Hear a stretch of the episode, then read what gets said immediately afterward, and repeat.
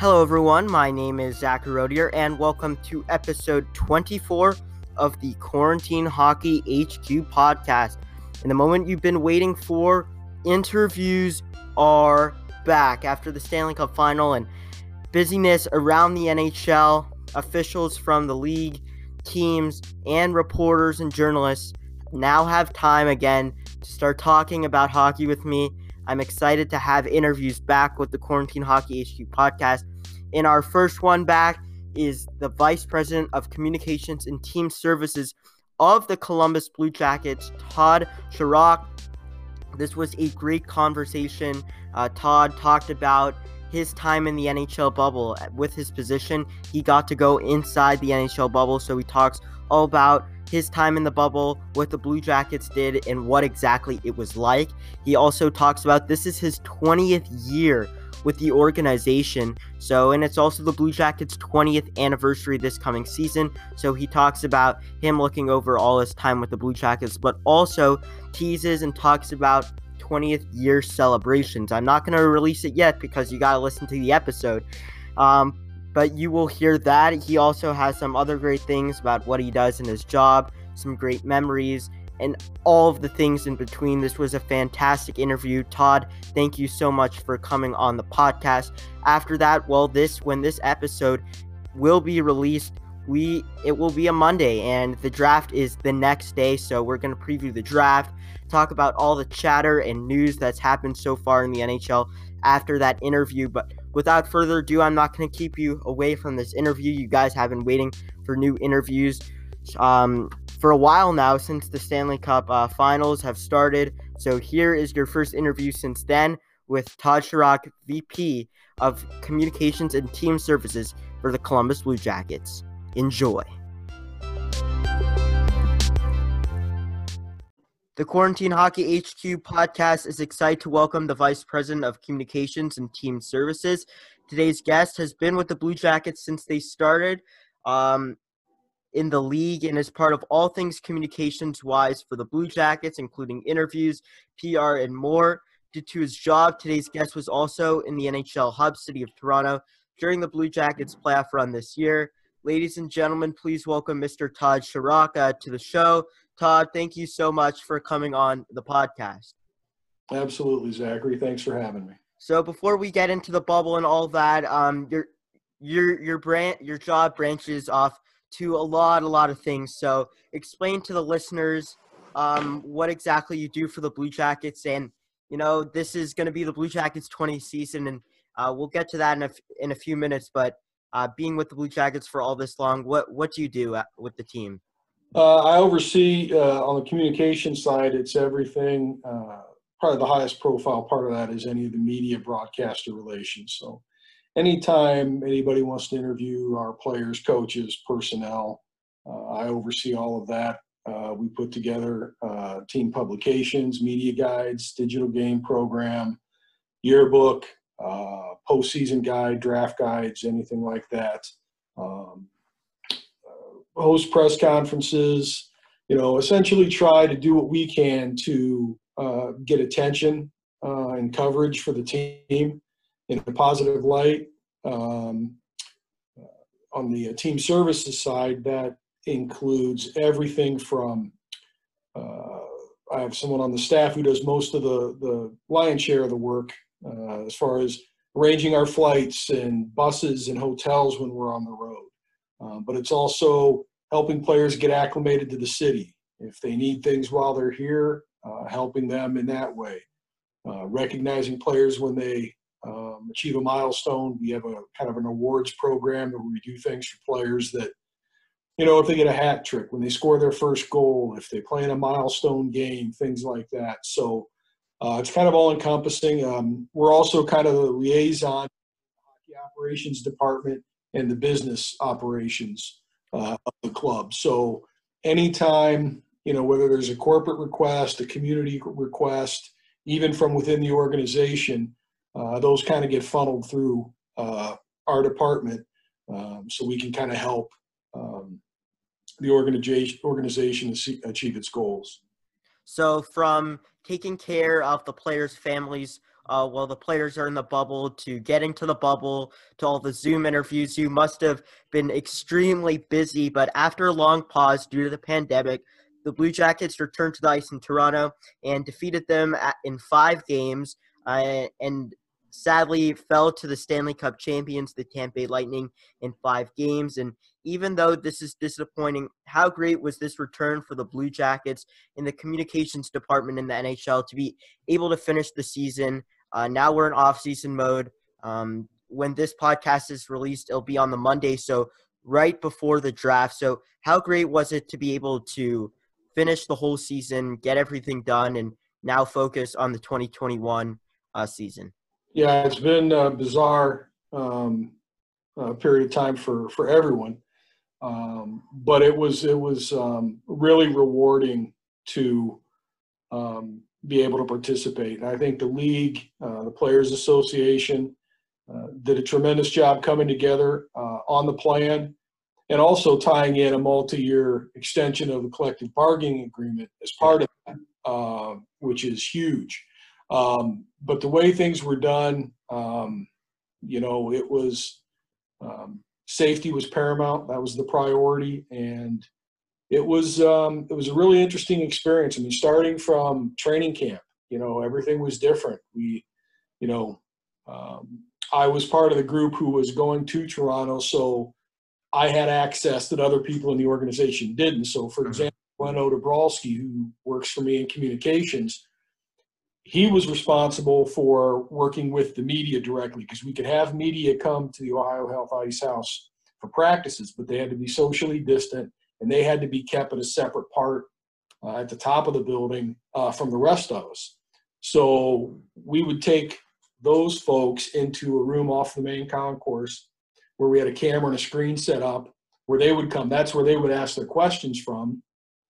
I would bring in our coach uh, John Tortorella and different players every day to a separate room, and they'd be doing a talkback interview, much like we're doing uh, here today. So, mm-hmm.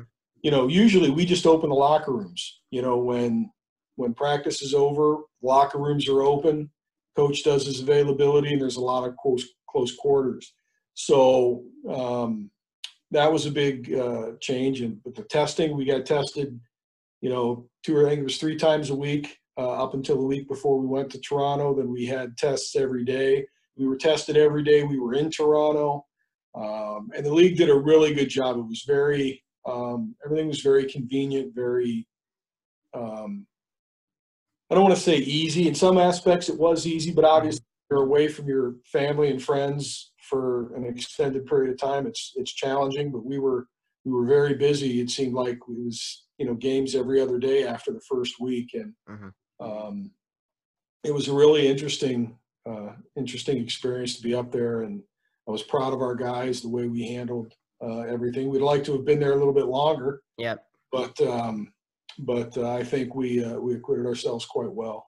Yeah, and i am going to talk about the Zoom interviews with the different players because you know there's some players or Coach John Tortorella that you know, and right now it's it's horrible and sucks that all of these interviews that I've been doing on my podcast can't be in person, can't be genuine. Uh, so we'll talk about the difficulties of that and how you persevere through that later. Also, when it comes to the bubble, I'm going to ask you some questions about the bubble. Um, but, yeah. you know, there's those minimal questions, some small questions that you wouldn't think about, um, but a lot of people around fans of hockey are kind of interested in. So I'll have those rapid fired questions near the end um, but tell me about your overall time uh, bef- during the pandemic, before the bubble. How busy were you with the pause? Uh, because you still wanted to keep the fans, the media, and everyone engaged and not forget about hockey.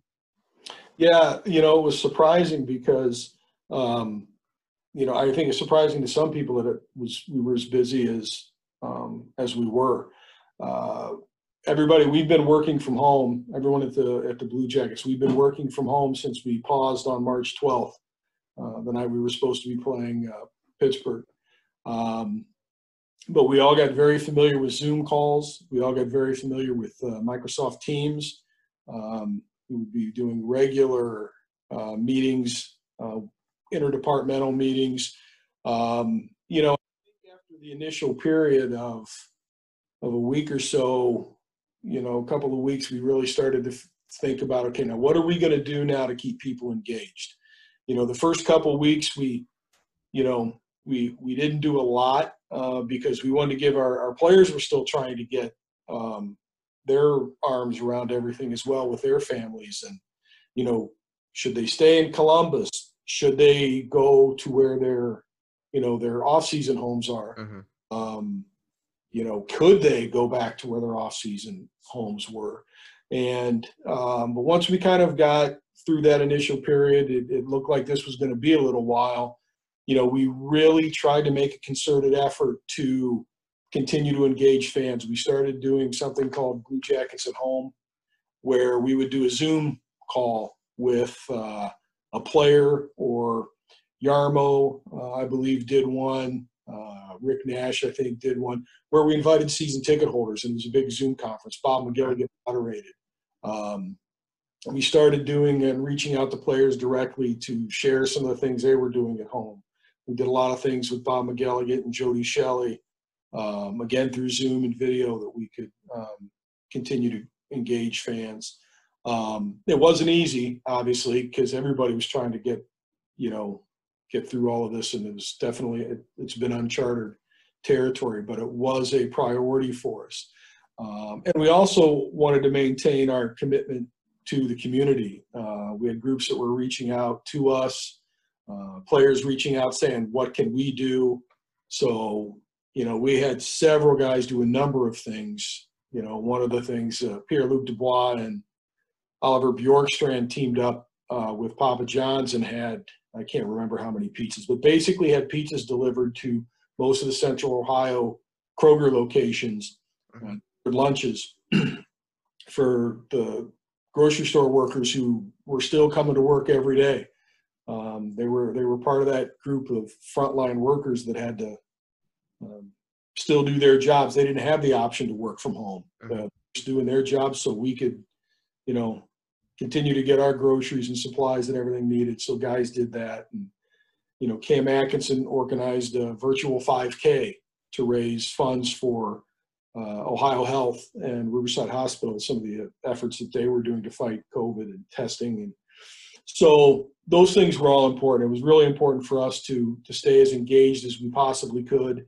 Um, and I think all things considered, we were good. We are, we had just started a, a CBJ gaming initiative yeah. around that time, that, which we were planning anyway. So that kind of really took off and gave us some opportunities to do some things with a few of our players, and they did some stuff. We have some gamers that did some things with the NHL as well. So um, it was a challenge, but you know I think we tried to make the best of it and keep people connected and informed as as best we could. Yeah, and uh, you know it's so important to stay with the fans, and that's why I kind of did this podcast too. Because once, even you know, with the off season, there's some breaks, but you also want uh, to communicate with the fans. But in an unprecedented time, I think the Blue Jackets and the rest of the National Hockey League did a fantastic job. Um, but now let's move to the bubble. When what were your initial thoughts when you were told you have to go to the bubble um, and everything going on into it? Uh, you were told what was going to be offered in the bubble, um, and you were told you had to go what were your initial thoughts about the bubble and also having to leave your family and you, you you didn't know how long you were going to be gone because if you look at the Tampa Bay Lightning and the Dallas Stars, they were gone for over 60 days.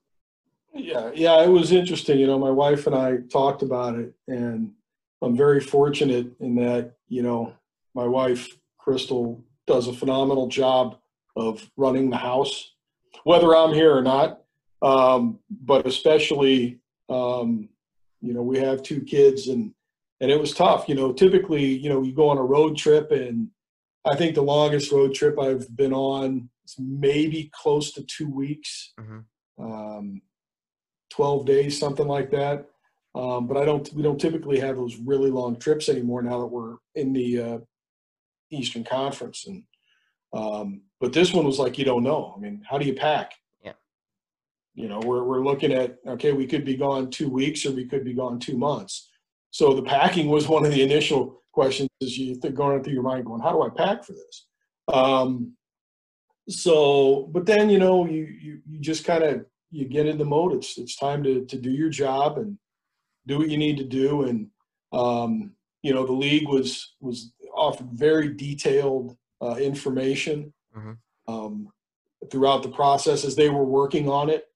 Um, and you just figured, you know what, I'm going to need to figure out Uber Eats, and I'm going to figure out what shows I'm going to stream on Netflix and Mhm. Amazon Prime, and what books I want to read, and and and just you know, you kind of just. I'm not a big fan of the phrase "it is what it is," but Yeah. that's kind of you know this is what it's going to be. Um, but I think the biggest thing was we were just so excited to have the opportunity to go and play um, and be together as a group. You know, the players especially a lot of time together, but you know the small staff of us that went up to and and coaches and all our support staff. Um, and there's a, there was a it's a real bonding experience. The playoffs, are, you always get re-energized come playoff time anyway. And I think especially this year after being, you know, the pause lasting as long as it as it did and so much uncertainty, we were all real excited just to have the opportunity. And when it comes to the bubble, what was your experience like uh, without the hockey? So, life experience being inside the bubble was it tough? Uh, we've started to see some articles, especially one from ESPN, stood out to me. We've heard some positive and negative reviews. Was it what it was as advertised? Did it come out as advertised? Was there a lot of options? And what was your perspective on your time in the bubble? Um, for me, I, I thought it was fine. I mean, you know, in, in Toronto, there were two different locations. We were at the Mhm. Royal York, Royal York Hotel, which was literally walking distance to the arena. Um, and then the other hotel, um, which was probably, I think, a five to 10 minute uh, charter ride away, five minutes without traffic, probably. Uh, and they had a little more amenities. There was more outdoor space. You had easier access to BMO Field where FC Toronto plays. Uh, had access to the field there for activities, kicking soccer balls, throwing baseballs, wiffle ball, you name it, guys were doing it. Um, and the other place had tennis courts and pickleball courts, and it was just a bigger, bigger property. Um, and you could go there anytime you wanted. Mhm. Um, I think the the upside to being there was was those things. The downside is you couldn't walk to the walk to games. Most of our guys walked. Um, they had a pretty elaborate barricaded route. You could take some on street level, some below street level to to get to that. There were restaurants we could, a couple of different places you could go to uh, on the property within the bubble. Um, a lot of Uber Eats, and there are a lot of great restaurants in Toronto, and you can just get it. And you go down, drop it, pick it up, and you go. Um, Were there a lot of food options though, like restaurants inside the bubble, or a lot of players and people relied on the Uber Eats a lot? there were there were several i think several options that you you had between the two hotels and um, real sports which is a huge sports bar that's good food um, but it's literally right across from the uh, scotiabank arena so we had access to to that as well but a lot of guys did uber eats you know the biggest thing was zach i think the entire time we were there so we were there just shy of a month um, I want to say we maybe had three days off. Yeah. Where two, it was only two or three days off where we had off. It was a grind, yeah. So literally in our in the first week, first couple of weeks, from the week we were there, then the week of the Toronto, uh, Toronto series, most of our practice times were either at twelve forty five or two o'clock in the afternoon. hmm So there wasn't a lot of time. Literally, you'd get up in the morning.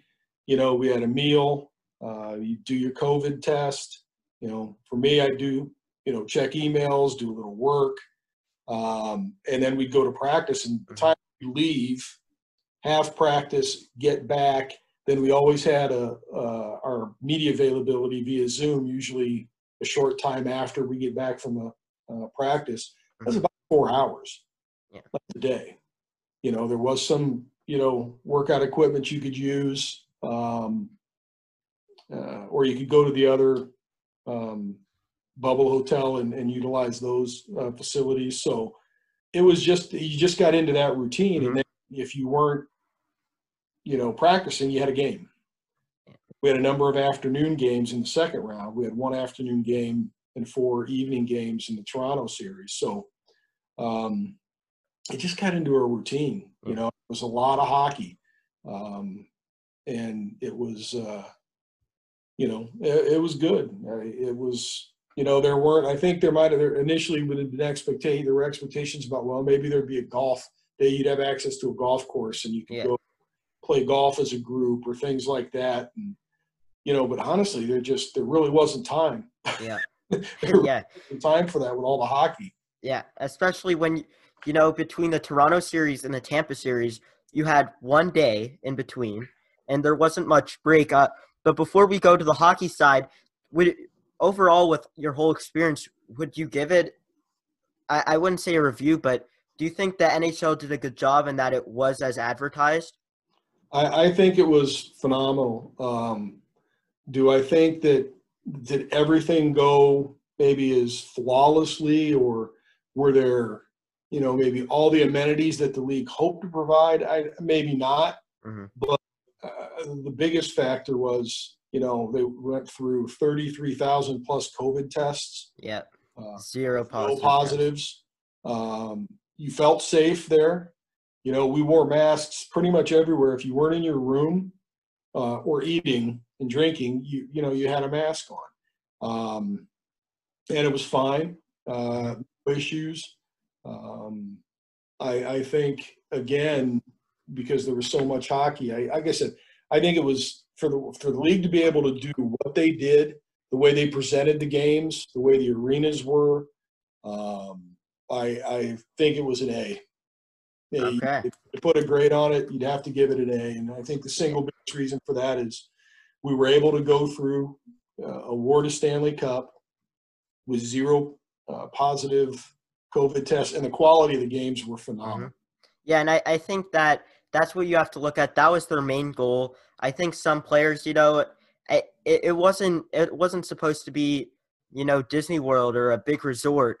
Uh, the goal was to play hockey games. So let's talk about the hockey quickly because I know we don't have that much time left.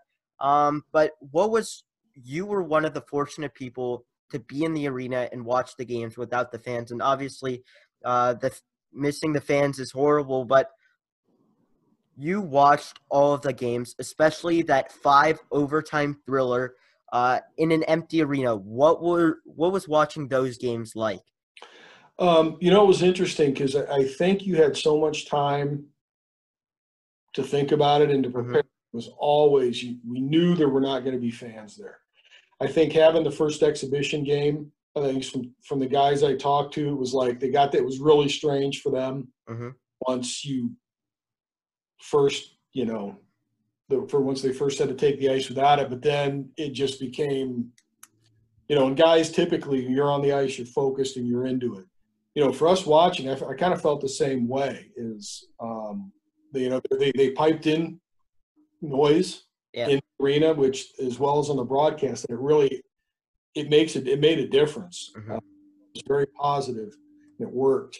Um, once the game starts, you just you get into the game. And the intensity was there. And yeah, it was. And as far as the, the five overtime game, it's odd for me with my role. I always go down before the end of the game anyway because we have to get prepared to pull so you were just waiting and and, that. So I literally was downstairs, and I'll usually I'll go in, I'll sit with our video coach and watch it on TV. That's where I watch, you know, overtimes. And so we were there, and then the coaches, I'd leave. The coaches would come in at the intermission. You know, they do all the usual intermission stuff. They'd go back out. I go back in the video coach, watch, and it was uh, that was a. I, I just wish we'd have won it. It yeah. You great. don't know what would have happened. I mean, I when they were talking the Tampa Lightning, they said, you know, who knows what would have happened if we lost that game. So, yeah, Yeah, I mean, we, we had some tough games in that series. Every game we lost was by one goal. We had another overtime game. So, Mhm. um, you know, the guys played really well. They really did. And, uh, you know, we saw some young guys really step up and, both goalies were great. Elvis Yeah. was great when he got in after Korpi. Um, you know, it's these the Stanley Cup champions seem to have uh, they, the last three out of the last four have had to come through us to get there. So Yeah. Well, it's actually four straight. year, Yeah. four straight years of the finals. Yeah, believe me, I know. Yeah. Um, so, but um, ho- hopefully we can knock down that door. Yep. Uh, well, you know, it I, it's got to be something for the team to know that they have to go through Columbus. So maybe if you start, if everything starts going your way, I I, I can't wait to see what happens. Um, but 20 years, what what does that mean to you? Um, you've been here since the start. What have been some of your best memories? I, you know, this team has tremendously grown through this time. You've gone through so many memories. That sweep, now this bubble experience, which will always be with your life what players and personnel have highlighted this journey and been amazing to cover? You know, from Tortorella to Elvis to so many other players, Rick Nash, all the players you've seen. How amazing has these 20 years been?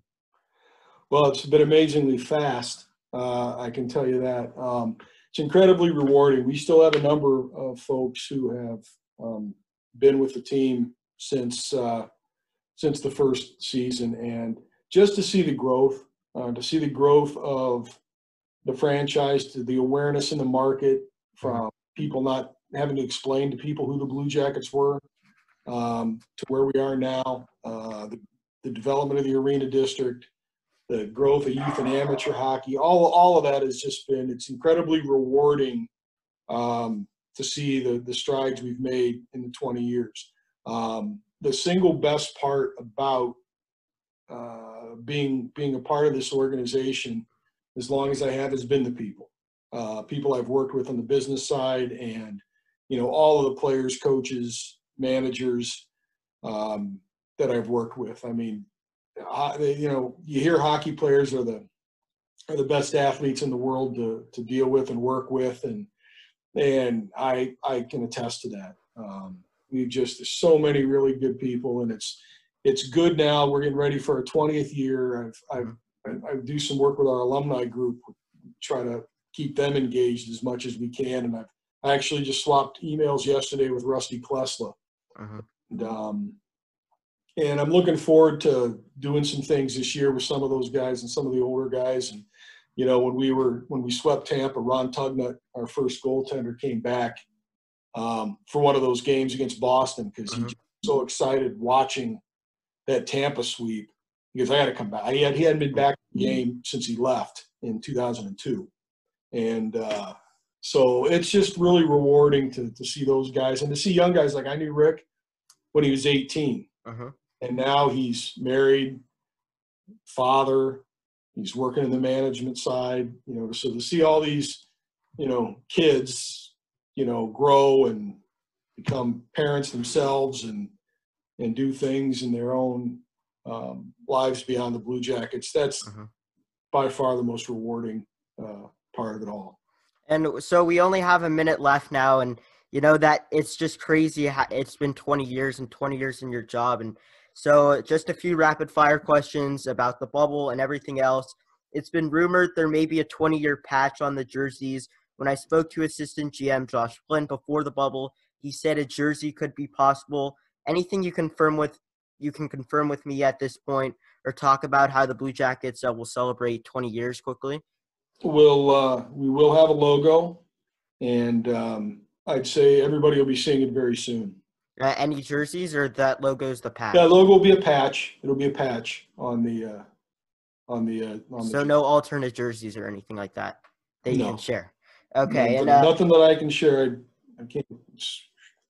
yep. Secret. Uh, Okay, uh, which there were two COVID tests in the bubble. Which one was worse, the throat one or the deep nasal swab? We just had the nasal swab, and it wasn't deep. They weren't. Oh, bad. okay. There's different information. Maybe in Edmonton it was different. Best Yeah. bubble food at a restaurant in the bubble. Best bubble food I had was uh, probably Rodney's Oyster House, which is kind of a legendary place in Toronto. Okay, uh, best bubble activity. Uh, playing tennis. I went and hit tennis balls at the tennis court. Uh, Okay, very nice. Uh, nicest bubble restaurant. Uh, well, like I, like I said, it was mostly Uber Eats, but Okay. I, I'd So the real Uber sports, Eats. real sports in Toronto was a pretty good one because then baseball was going on and and the hockey so there was always a game on. Okay, and then last one, weirdest moment or experience in the bubble. Five overtime game. All right. Well, Todd, thank you so much for coming on. Congratulations on 20 years. It's a big accomplishment. Really appreciate it. Uh, thank you so much for coming on. Thanks, Zachary. Best of luck with your show. Thank you. All right. Oh.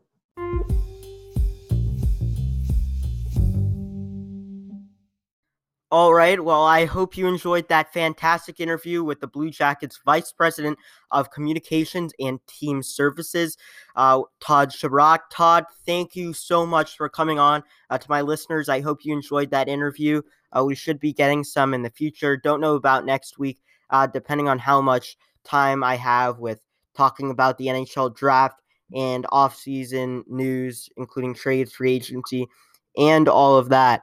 Um, but again, thank you so much for that interview, Todd, and everyone. Thank you so much for listening. Uh, some good stuff, some good news from that interview. So let's get started with the NHL and the NHL off-season news. Now, I thought I'd have a lot more to talk about uh, with the NHL news. Things have been uh, pretty slow. Um, someone told, I believe, Darren Dreger of TSN, who's a great insider, uh, one of the general managers told him the markets, the trade market's been cr- pretty constipated right now. Uh, so a, a little vivid there. So things have been definitely slow. Uh, I was expecting to talk a lot of lot more stuff. There's been a lot of chatter, speculation, but not much outcomes yet. So uh, maybe you know this podcast is coming out 12 a.m. on Monday, so maybe the the big day on Monday before the day before the draft stuff happens. Um, stuff is probably going to happen on Tuesday as well. But you know, right now before the draft, we don't have too much news. You know, there has been trades, there has been signings, some things we already knew was coming for a while. Um, but I'll talk about the speculation first before we get into the outcomes and outcomes and physical things we have right now. So first off here, um, one news I just uh, heard this. I'm film. I'm recording this late uh late Sunday night. So what I'm hearing now is according to Pierre LeBrun of the Athletic and TSN, he is hearing that the Tampa Bay Lightning have talked to Tyler Johnson's camp about working together on a possible move. Tyler Johnson has a full no trade clause. So it, it would have to be Tyler Johnson would have to fully fully agree to where he wants to go. Uh, so it's basically in his hands.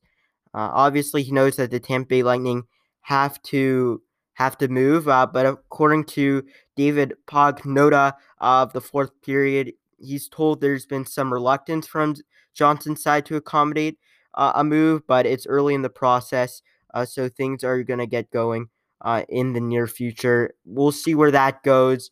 You know, one team that has been interested is the Columbus Blue Jackets. I've been hearing that a lot. But let's be honest here. Would Tyler Johnson waive his no trade clause to go to Columbus where they've had that tension over the past two years? I don't know if that goes in, in into it. I don't know if he would mo- waive it for that. Uh, but Tyler Johnson has full, you know, he just won the Stanley Cup. Why would you want to move? So he has full capabilities there, um, and he's he's gonna de- get to decide. Uh, you know, all these guys for the Tampa Bay Lightning. The Tampa Bay Lightning have cap issues. They're going to get to decide, you know, if they want to go or not, and they're going to make a big decision and see. And it, they're having a big impact on how the Tampa Bay Lightning's offseason is going to play out. Other speculation: Oliver Ekman Larsson. You know, this guy. He also has a no full a full no trade clause for the Arizona Coyotes. The Arizona Coyotes asked him for some teams. He said he would waive it for Boston and Vancouver. After many multiple times Arizona's asked him to move it and move it and move it, add more teams, add more teams, he said, "No, I'm either staying with you, I'm going to Boston or I'm going to Vancouver, but I want to know soon or I'll just take it all back." So, the Arizona Coyotes want to get something going here. Boston you know, they'd like an Oliver Ekman Larsson deal. I, I don't know if they exactly have the urgency the Vancouver Canucks have because if the Boston Bruins lose out on the biddings of of Ekman Larsson, they can just go back to Torey Krug, uh, so who's a, a UFA. So th- there you don't have the as much as an urgency as the Vancouver Canucks do. The Canucks want to make this deal happen. They want to get things going. What the Arizona Coyotes probably want is a first round pick. They don't have one this year because they traded away. They don't have one next year because they got uh, it taken away by the NHL um, for testing prospects. So they're really looking for a first round pick. Neither Boston or Vancouver has that. So Vancouver, they're gonna have to get they're gonna have to get creative on how they can get Ekman Larsson. What's going to entice the Arizona Coyotes? Those teams are working hard for it. It may happen within the next few days. It may happen um, before the draft. So it's going to be interesting to see what happens. Uh, you know, we just got to see where that one goes. I, I don't think that it's guaranteed Ekman Larsson's going to move. I think, you know, the Arizona Coyotes would be okay if they don't move him. Uh, obviously, they're they would rather move him, but again, if Ekman Larsson says no, I'm just going to Boston or Vancouver, they the Coyotes may up just may just decide to keep him at that point because if so, eh, you know if there's not a match between either of those two teams, there's not a match and there's nothing you can do. Um, let's also talk about Patrik Laine. You know, Patrik Laine, this is a pretty interesting one here. Uh, definitely an interesting one. Um, there's a lot of teams that have interest in him. According to Pierre LeBrun and Darren Dreger and insider trainings on TSN, for a while now, it's been Columbus, the Columbus Blue Jackets, who have been very, very interested in um, Patrik Laine. Is there a match? I don't know. I don't know if I could see it. You know, I, I definitely sometimes I can't see it. Sometimes I could. You know, right away the the Winnipeg Jets are going to ask for Zach Werenski, and I doubt uh, Jarmo Kekalainen, the general manager of the Columbus Blue Jackets, would be willing to do that. He'd probably get, give them David Savard. Um, but I don't know what else the Blue Jackets can do to entice the Winnipeg Jets enough to make this one work. Uh, it would definitely be an intriguing move for the Columbus Blue Jackets. They, according to Elliotte Friedman on his 31 Thoughts podcast, the Blue Jackets are looking to make waves, make big news. They're also been looking at Johnny Gaudreau um, of the Calgary Flames. Other teams have been looking at either Elvis Merzlikins or Joonas Korpisalo of the Columbus Blue Jackets. One team that is looking at them especially is the Toronto Maple Leafs. They're looking to upgrade uh, um, they're looking to get rid of Freddie Andersen, upgrade the goaltending position. They're going to look at, they're very interested, according to the fourth period, Joonas Korpisalo, the team that shut them out uh, in the first round. I'm in the qualifying round, excuse me. So this is definitely, you know, the Blue Jackets are looking to make moves. They have goaltenders, they have, and they they have a lot of defensemen. Uh, so and they also have Josh Anderson. If the Blue Jackets can't, you know, the Blue Jackets, Jarmo Kekalainen said he wants to get his RFAs Dubois and Josh Anderson signed before they start making those moves. So if the Blue Jackets can't sign Josh Anderson soon, maybe they'll decide to trade him and there's a lot of options there. Um, Matt Dumba is still the Minnesota Wild are still looking to trade Matt Dumba. Um, with contract talks, Islanders and Brassard are uh, talking contracts according to the fourth period. Um, another one that ended up happening uh, since our last podcast, Henrik Lundqvist of the um, of the New York Rangers was bought out. This was, you know, it, it wasn't a surprise to me or anyone around the league because the New York Rangers have two uh, stud young goaltenders. Uh, definitely sad though. It's an end of an era. Henrik Lundqvist is absolutely amazing. He's a great goaltender. You know, obviously this wasn't his year, and he's he's going down. Um, but he's been great for the New York Rangers. It's an end of an era there. He, he's going to be a Hall of Famer. His name's going to his number's going to be retired in New York, in my opinion. So, um, you know, obviously an into an era. We didn't know if he would be able to play today. Uh, he said he he still wants to win and he still wants to play. Uh, he still has the passion for the game. So look for him to go somewhere uh, this offseason. He's going to sign. I was I was hearing, according to Pierre LeBrun, um, Washington or Carolina could be options. Um, so you know those are some options there. Uh, we know Jimmy Howard is also not going to be signed by the Detroit Red Wings. He's a UFA. So there's a ton of UFA options um, in goaltender and also trading. You have Kuemper, Demko, um, one of the Blue Jackets goaltenders. You have possibly Khudobin from Dallas. So there's so many goaltenders right there um, that there's so many options right now. Uh, there's and there's also so many other speculation across the league. So if I missed one, I'm sorry. Uh, but we're gonna get into stuff that have actually happened recently. Uh, so let's first get started. Um, oh, I just got some more news. Uh, according to David Pagnotta of the fourth period, and again, I'm just getting this news as I'm recording this right now. They're expected to formally have minor talks uh, begin contract negotiations with their five RFAs Cernak, Cirelli, Sergachev, Stephens, and Verhaeghe on Monday. Again, they're still celebrating their Stanley Cup. They have gotten some pushback from the NHL. Um, I don't know if if you follow if you're on social media, you probably saw uh, the Tampa Bay Lightning letting random strangers drink from the Stanley Cup during the COVID 19 pandemic. So that's not a good look for the league or the Tampa Bay Lightning. Uh, so they definitely, the league definitely uh, let the Lightning know that. But let's first get to the trades. Well, actually, you know, I was been talking all about the goaltenders. Let's talk about some signings. Um, uh, you know, there's been some big ones recently. Uh, we had Jeff Petry of the Montreal Canadiens on September 25th. He signed a U he signed a four-year deal, $25 million um, total for the four years, so a $6.25 million AAV. Uh, so four years, that's a big one for the Montreal Canadiens.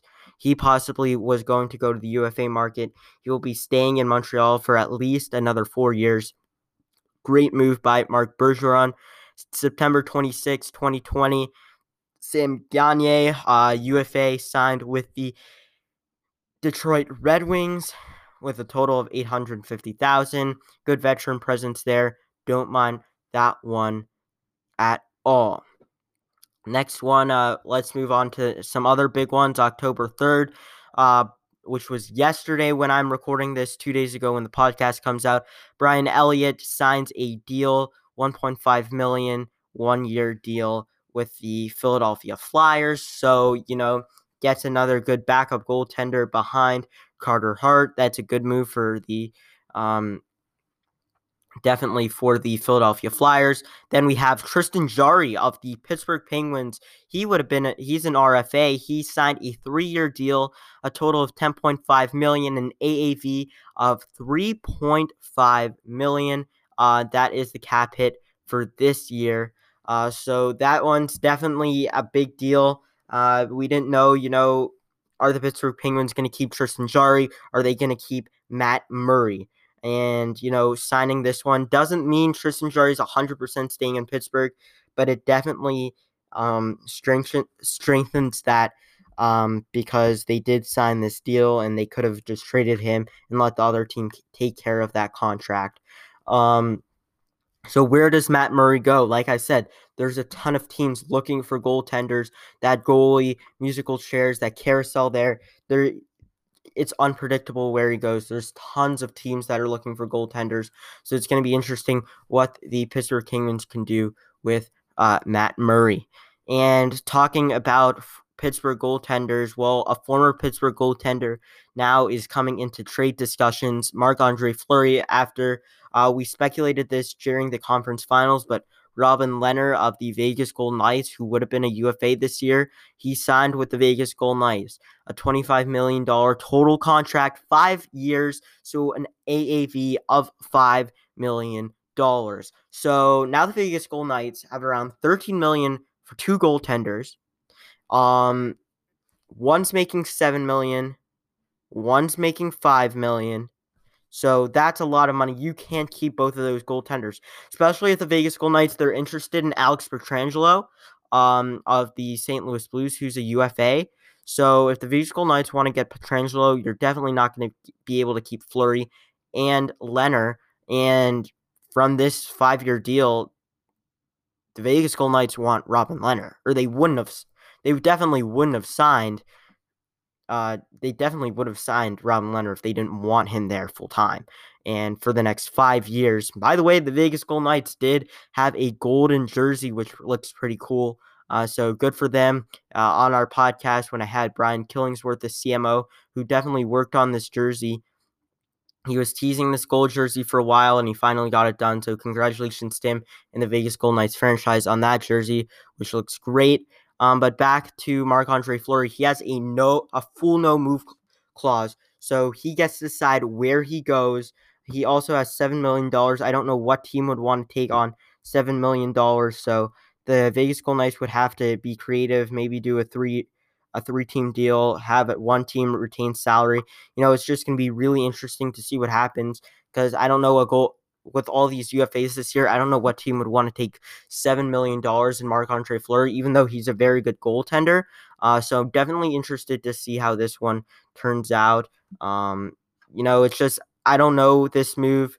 You know, Robin Lehner is a very good goaltender, but Robin Lehner was insurance for Marc Andre Fleury, and now he's taking over the goaltending position. I'm to have more thoughts on this in the future, but this is definitely intriguing. But it looks like the Vegas Golden Knights uh, have moved on from Marc Andre Fleury. It looks like he played his plat- last game for the Vegas Golden Knights. They stick with Robin Lehner now, and you know, obviously, it's up to Marc Andre Fleury if he where he goes, um, because he does have that trade clause. Uh, so it's definitely going to be interesting to see where he lands up or if he lands up anywhere. Um, in trade news, the a big one we had since the podcast came out: Pittsburgh Penguins, Florida Panthers. Pittsburgh gave um, Patric Hornqvist to the Pittsburgh Penguins gave Patric Hornqvist to the Florida Panthers for defenseman Mike Matheson and forward Colton Sceviour. Um, Florida won this one easily. Patric Hornqvist had a full no trade clause, uh, full no move clause. Uh, so he had to give permission for this one. He wasn't originally, but then he was like, you know what? Pittsburgh Penguins don't want me here. I'm out of here. Uh, the next one was Detroit. Uh, they received Marc Staal and a 2021 second round pick for future considerations. Um, so that's the New York Rangers just getting rid of Marc Staal and his salary, and they get a second round pick to take that salary. Um, and Detroit Red Wings have a ton of salary cap, so that works for them. Uh, the Chicago Blackhawks um, traded uh, Dylan Sikura uh, to the Vegas Golden Knights. In return, they got Brandon Pirri. So two forwards there, uh, just getting swapped. Um, October 2nd, the Ottawa Senators uh, received defenseman Josh Brown for a 2020 fourth round pick. And then uh, t- today, uh, when I'm recording this, the Chicago Blackhawks traded away defenseman Olli Maatta. Uh, they are getting rid of some salary to uh, be able to either keep Crawford or get a new goaltender and sign Kubalik and other um, RFAs and UFAs. And in return, uh, they did get forward Brad Morrison. So, like that one for sure for the LA Kings. Olli Maatta is a good defenseman. Uh, so, definitely a good one there. Now, what do I need to tell you about the draft? Well, to be honest with you, I am not a draft guru. I'm not a. I'm definitely not a a prospect guru here. Um, but we all know that Al- Alexi Lafreniere is projected to go number one to the New York Rangers. You got an interesting one. Who who are you going? You know, this is a very deep draft. It's uncertain who's going to go after Lafreniere. You have a few options. Uh, so it's definitely going to be interesting here. Um, just the top three Rangers, Kings, and then you have the Ottawa Senators. The Ottawa Senators also have uh, the number fifth overall pick, and the Ottawa Senators have a lot of picks. Maybe they'll trade they trade those. So there are a lot of good players in this draft. It's a deep draft. So very exciting to see how this one turns out. I hope you enjoyed the draft. You know, this is going to be a virtual draft, but I hope I, I think what everyone really wants to listen to is during the draft, it gets interrupted. Gary Bettman comes on the podium and say, "We have a trade." and that's uh, that's my favorite part of every single draft. Don't know if we'll see any um, during the draft, but that's my favorite every time Gary Bettman comes and says we have a trade. Usually the fans gasp and they're silent, uh, but we won't have the fans in the draft this year. But it's definitely going to be fun to watch, fun to see, and you know the next podcast I've just been talking about all the speculation. We're going to have so much to talk about.